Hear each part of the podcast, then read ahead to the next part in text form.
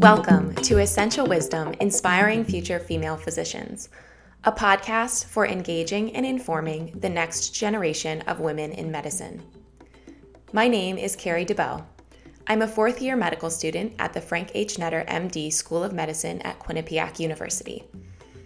Essential Wisdom is a podcast for discussing the joys and the challenges of being a woman in medicine through the sharing of stories and advice by women who mentor us. Take a seat with me at the desks of the mentors. Come along to walk the halls of the hospitals, to experience residency and life as a physician personally, as we get to know these phenomenal physicians and scientists.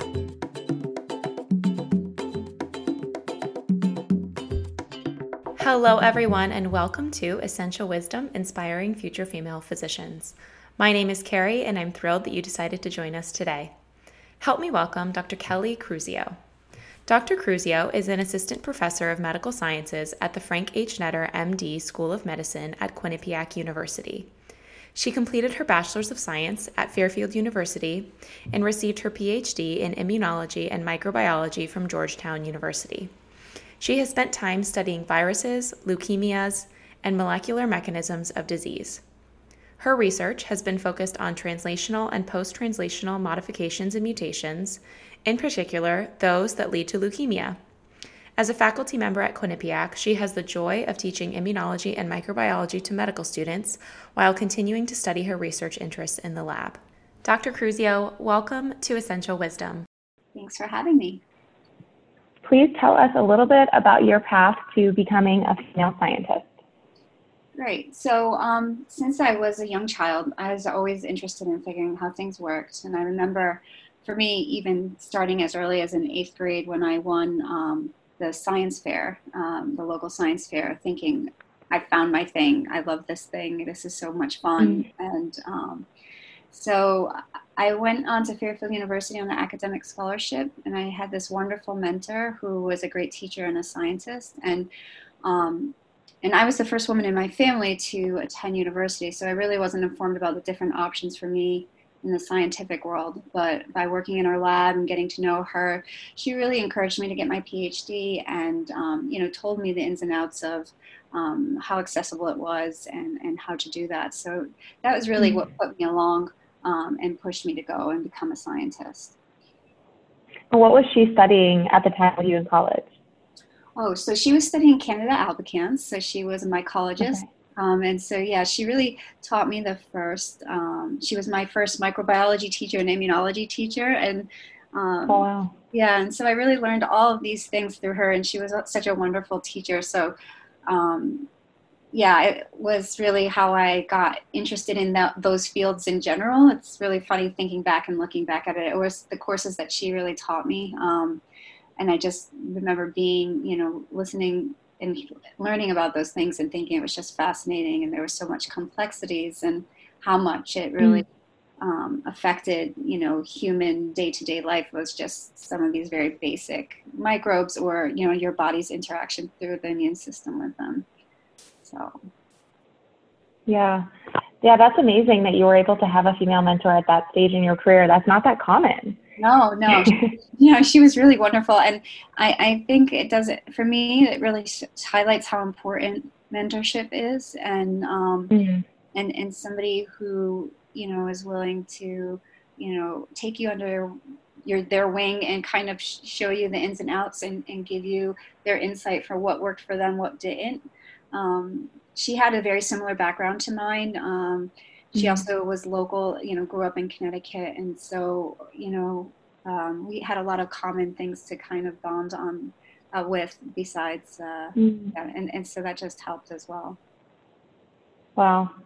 And when you did, did you have conversations like similar to this podcast, like asking about what it would look like to be a woman in um, an academic lab, et cetera, at the time, or was it mostly just the ins and outs of what to do to get to your uh, graduate level work?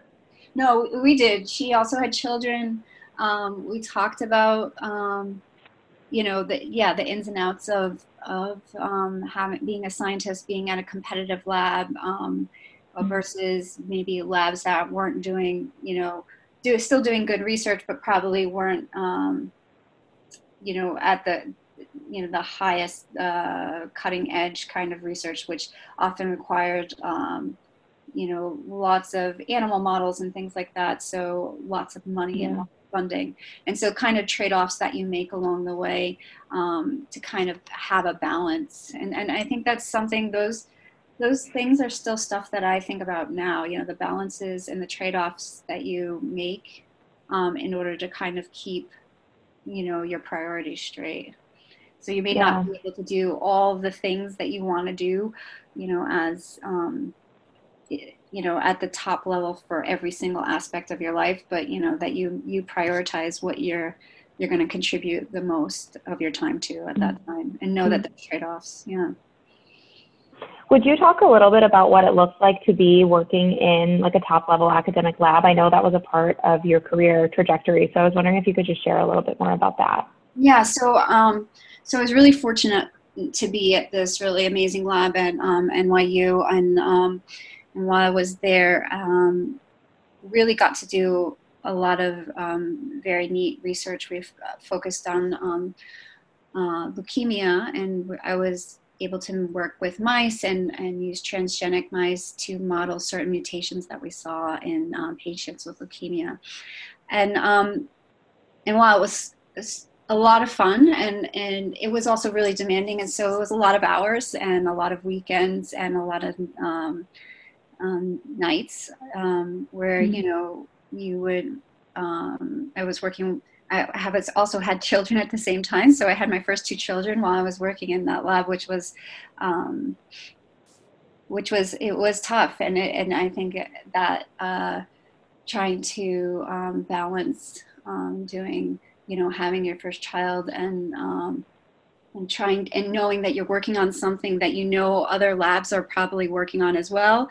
We had some really exciting data, and I knew um, other labs might be working on it as well. And so trying to, um, mm. you know, feel torn between, um, you know, my child is coming. I was heavily pregnant at the time, and and and also mm. wanting to finish up in labs so you can get a paper out. Um, and uh, so so that was tough. And I think having systems in place, knowing that, you know, you know, preparing for that, knowing that you're okay. I'm gonna have to take a break. Um, and, and, and being prepared to um, have somebody fill in for you or help you out during those periods. So I had a really wonderful graduate student at the time who was able to keep the project going while I had mm-hmm. um, my child. But but those are that was a tough time. And, um, but it was you know again really exciting science but lots and lots of hard work and stress of you know being concerned that somebody else was publishing your data or um, you know you weren't getting things done quick enough but also wanting to be there for your family. So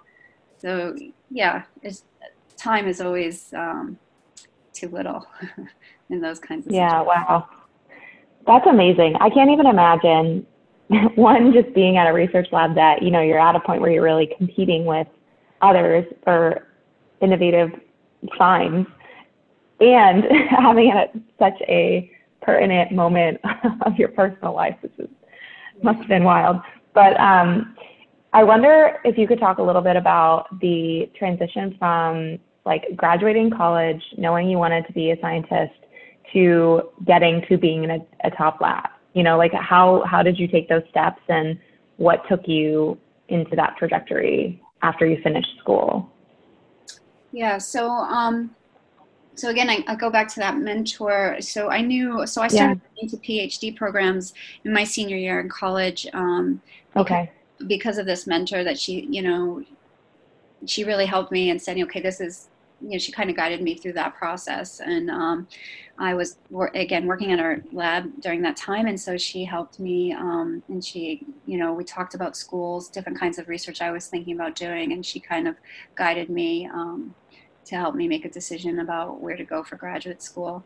Um, mm. So I ended up at Georgetown, um, but it was also her alma mater, so um, that's not surprising. Mm. But um, but yeah, so once um, I was down there, you know, making a decision actually to stay with immuno and micro. Um, really came from a lot of the interactions of stuff I was studying there.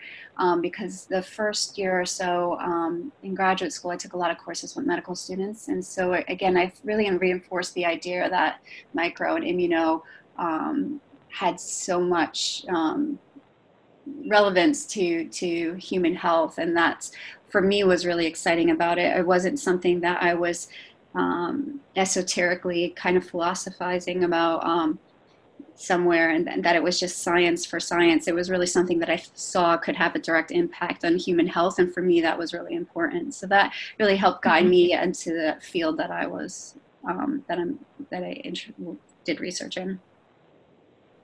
Hmm. That's interesting. Do you think that your interests when you were young, like looking at science fairs, et cetera, were they also in kind of microbiology and that theme of things, or did that really come up in college? Um, that really came up um, in college. I remember that like my eighth grade science fair project was really more about the environment and um, hmm. I'm um, the ozone, um, the hole in the ozone layer, and and hmm.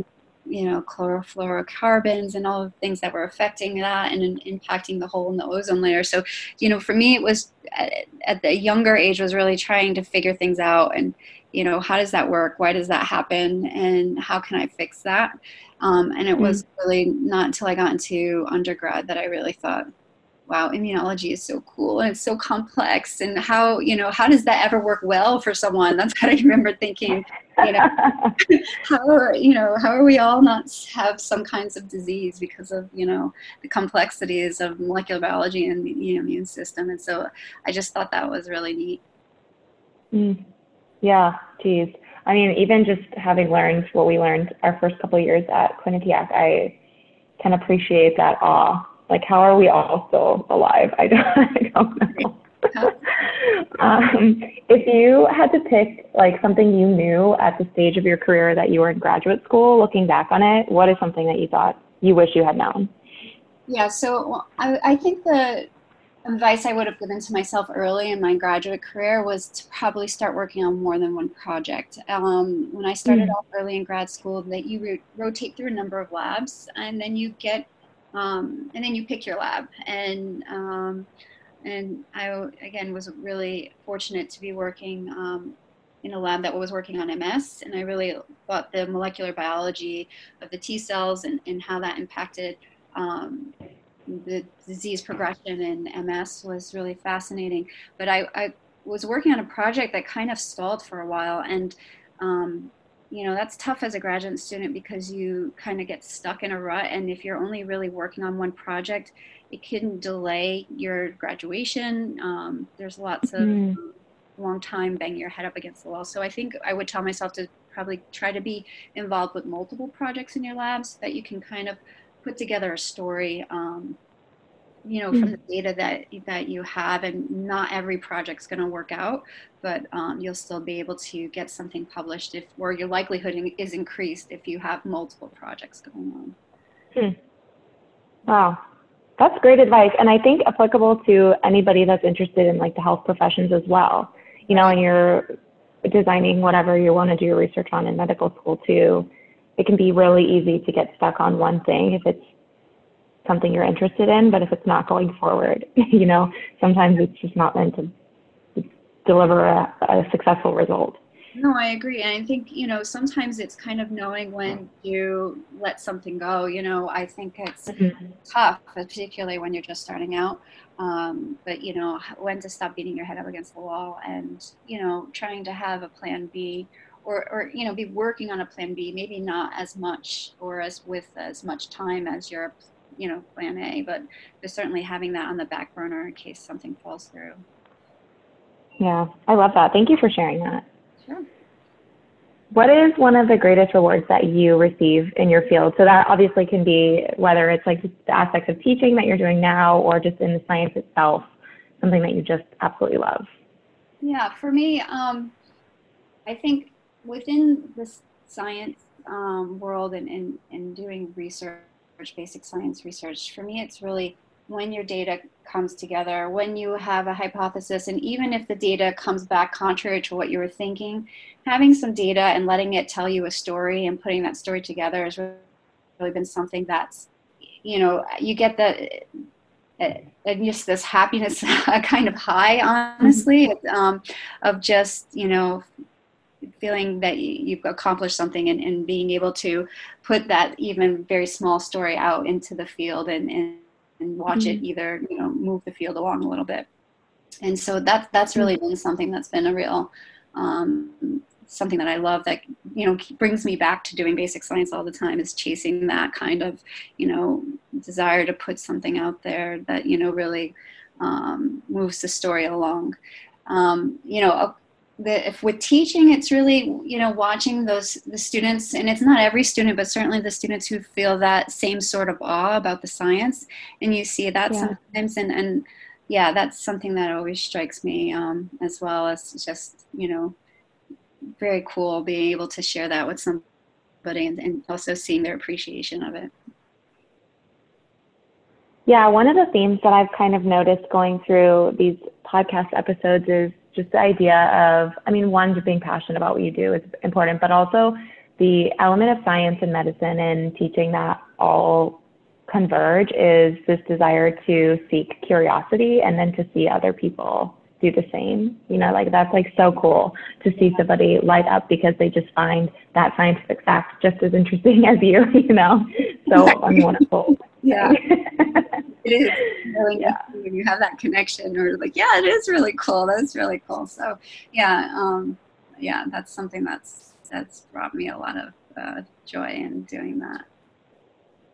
Do you think that there are any particular parts to uh, science and teaching that are rewarding because you are a female scientist?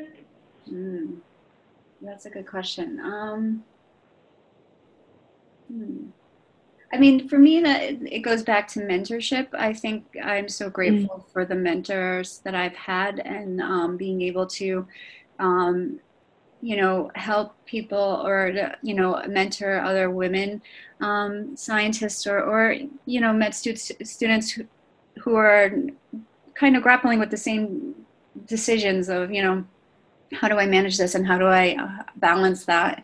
Um, that's been something that I really appreciated about having that mm. working with students and as a woman. Um, yeah, I think that's been something that I really appreciated. Mm. My way, a yeah. small way to give back to those who have helped me in that way. That's great. Yeah, I can relate to I mean, having had great mentors, you know, really appreciating that. So it's an important thing. So we love that you do it as well. Um, what is one of, on the flip side of that same question? What is one of the barriers that you face in science being a woman? Yeah, it goes, I, you know, I really, it goes back to trying to have enough time. Um, I feel, um, you know, just and going back to even that original story of um, you know being in lab and, and trying to get your work done but also being you know nine months pregnant and, and not being able to yeah. um, just do as much as you wanted to do because you're just physically exhausted because that's where you're at in your um, pregnancy so you know there's those kind of physical barriers that, that are frustrating mm-hmm. You know, not having, um, just not having enough time to do everything as well as you as you want um, and and having to make trade-offs because of that um, yeah i you know i think that that's been the toughest barrier that i've been um, mm. I've, I've had to encounter of just you know yeah trying to make decisions um, I wouldn't even say decisions, but you know, trying to balance all of those things. There was just, you know, we wanted to have children, and I was very excited and happy to have it. But um, it was something that affected my career trajectory that may not have been the same for a man who had to was working on certain projects and then, you know, left on maternity leave. Uh, if that yeah. makes yeah. So yeah, no, that's important because I, this actually hasn't come up on any of my episodes yet, and I love that you mentioned it because like no matter what you do, like that there is a physical toll that having children takes on you and like you can't take that away. You know, like that is an intrinsic barrier to your productivity if you're exhausted because right. you're pregnant or yeah. nursing overnight or whatever. Like that, just you can't take that away, and that's such an important point to bring up. I really appreciate that. I mean, it's a, you know, and, and I I have a wonderful partner who would do anything, you know, but I mean, yeah, he can't, he couldn't carry the baby, so yeah, it's not, yeah, it's not something. Um, but yeah, so there's that always, and um, and and and that's, I mean, also. Uh, yeah. So I. Mm. So in the process of trying to achieve some sort of balance or sensibility to all that, um, do you have any daily habits that you follow that you think are particularly effective? Yeah. So um, I particularly a, da- a daily habit, and I, I get, it goes back to my family I, is is sitting down to dinner. Um, I mean, one mm. thing for sure is um, sitting down to dinner with all of our our family um, is really important, um, and uh, something that we try to do, even though mm, sometimes my husband and I have opposite schedules, and he's going in for a night shift, and I'm coming home from work, but we still try to squeeze in some time, um, you know, together as a family, and um, I think it's particularly mm-hmm. grounding. It keeps things in perspective for me. If things, you know, for anyone who's having a bad day at work, you know, to hear, you know, to talk to your kids, to talk to your partner, those are always, for me, really important. Um, so yeah, I think that's that's always been something that's a priority in our family and has been helpful to me. Um, mm. uh, other things as well, like you know, yoga and running, have also been, you know. Um, some things that have helped as far as wellness to kind of keeping your balance. Yeah.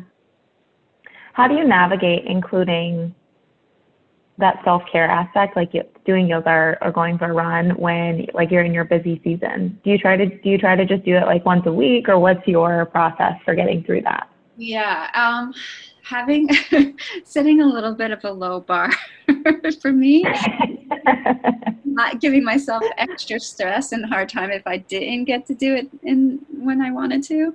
Um, but but yeah, actually, it's setting the timer. You know, the timer, the alarm, a little bit mm-hmm. earlier in the day. And yeah, when my busy season, really busy with teaching as well, then I really kind of then it becomes a once a week thing and really heavily scheduled. You know, everything is a little bit um, more disciplined in, in terms of scheduling, you know, scheduling time, not just for wellness for myself, but also having scheduling time to make sure I get to, you know, go out with my husband or making sure I'm, you know, scheduling time to just have the weekend off to be there with my kids with no phones you know so making sure that mm. those those things are in there. Um, and and particularly in my busy season i have to go out of my way to kind of put it in my schedule to make sure that that happens. And and again yeah unfortunately wellness tends to be, become something that yeah as it that maybe not as every day but it becomes once a week. Yeah. Yeah it goes on the back burner. But I agree. I think you have to have a little bit of compassion with yourself if it's just not possible. right, right. yeah. So. If you had any resource available to you, how would your day look different? Um, I love this question. For me, because I was thinking about this, um, and I think from honestly, it would be a personal chef. Has anyone said that yet? um, no. I, Excellent as as much as I love cooking and and how much important dinner is with my family, it's I just wish that I could come home and everything was already made and I could just sit down and be with my kids. So, in terms of then how you set your priorities when you approach trying to figure out how to organize life, like how do you go about that? Is it is it intentional? Is it just kind of intrinsic to how you live or what's your process? Yeah, and uh, for me, I think it's um, my family, and, and maybe from what all I've said right now, my family really does come first, and it's really affected. Mm-hmm. Um, you know, I, I believe the decisions I've made have always been putting my family first, and it's I know it's affected how, um, or even my trajectory of my career. When I, um, you know, I, I took a step back from um, the research that I was doing um, after I had my children, and um, so that I could be with them more. Um, and and so yeah, so definitely my family comes first, um, mm. and that's really affected how I made my decisions. And then from there, um, yeah, certainly there's other aspects of um, you know your work and balancing work with your family um, but that's that's always what's been the first thing that i've kind of considered and how would this look for the rest of my family? How do you think we should cultivate our habits to help us live more balanced life? Like i, I think in, in medical school at least we talk about a lot um, how to integrate wellness into your daily life and so i wonder if you just have any thoughts on like how to cultivate those habits for young people or just throughout your journey. Yeah I, I think it has a lot to do with scheduling and again i yeah i i um you know making it so much part of your daily routine that it's not you know um an extra chore it's not um so yeah so like i was saying before really scheduling you know um you know getting up early all the time so that you do have that time for an extra run or you know scheduling mm-hmm. um, certain time you know we i know that there's certain days of the week that i'm always going to you know be doing this with my children or doing that with my husband or something outside um, so so yeah really making it yeah scheduling and, and being really good about that and so it's kind of automatic after a while mm. you bring up such a good point that um, just setting aside the time is half the battle you know besides for just telling yourself you have to do it there actually needs to be the time in the day. And so figuring out how to make that time in the day possible is so important. You know, it's really tough. Um, yeah, and keeping your priorities balanced and also trying to have a life that reflects your priorities. It's really, yeah. Definitely. Those change. So your times also change, you know, as you, you know, I'm sure when my kids are and or even in a couple of years that they don't want to hang out with me as much, you know, um, that change as well. so. Yeah, yeah. Were there uh, pivotal challenges that you faced during your career?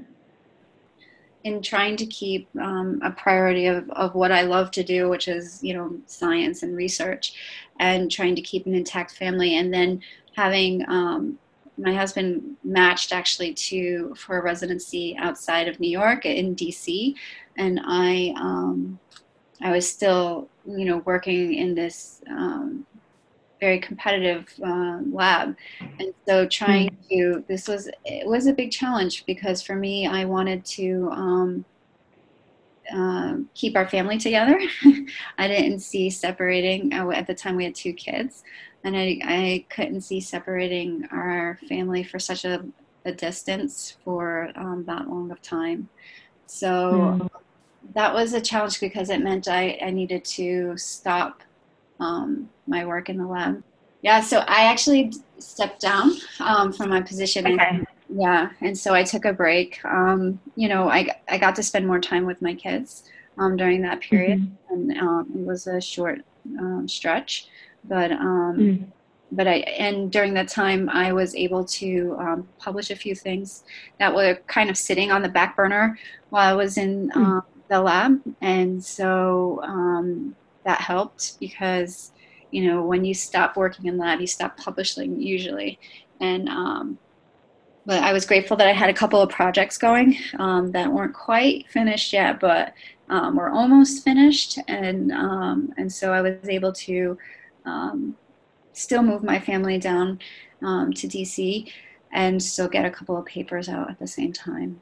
So so that so I guess it goes back to also saying it's good to have multiple projects going.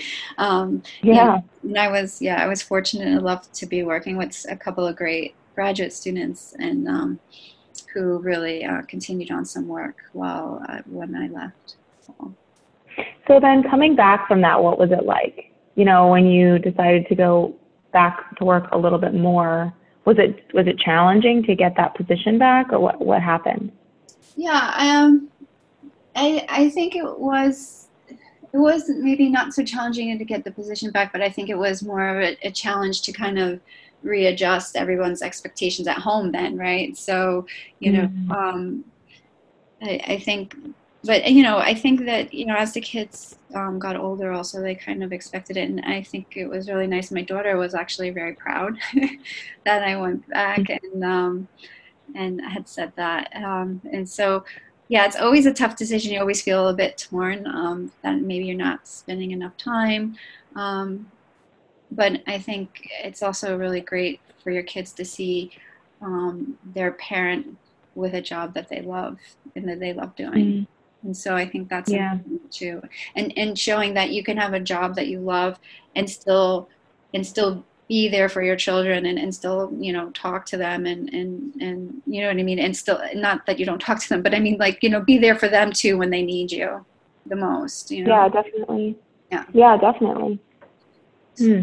thank you for sharing that. I don't think we've really had a chance to talk to anyone so far on this podcast that's had quite that experience and i think it's important to recognize that um, like allowing your career to change and then coming back from that uh, it does happen. You just have to recognize that it will you know traverse various arenas of what that what your career looks like. And yeah i just think that's really it's an important point. So thank you for bringing that up.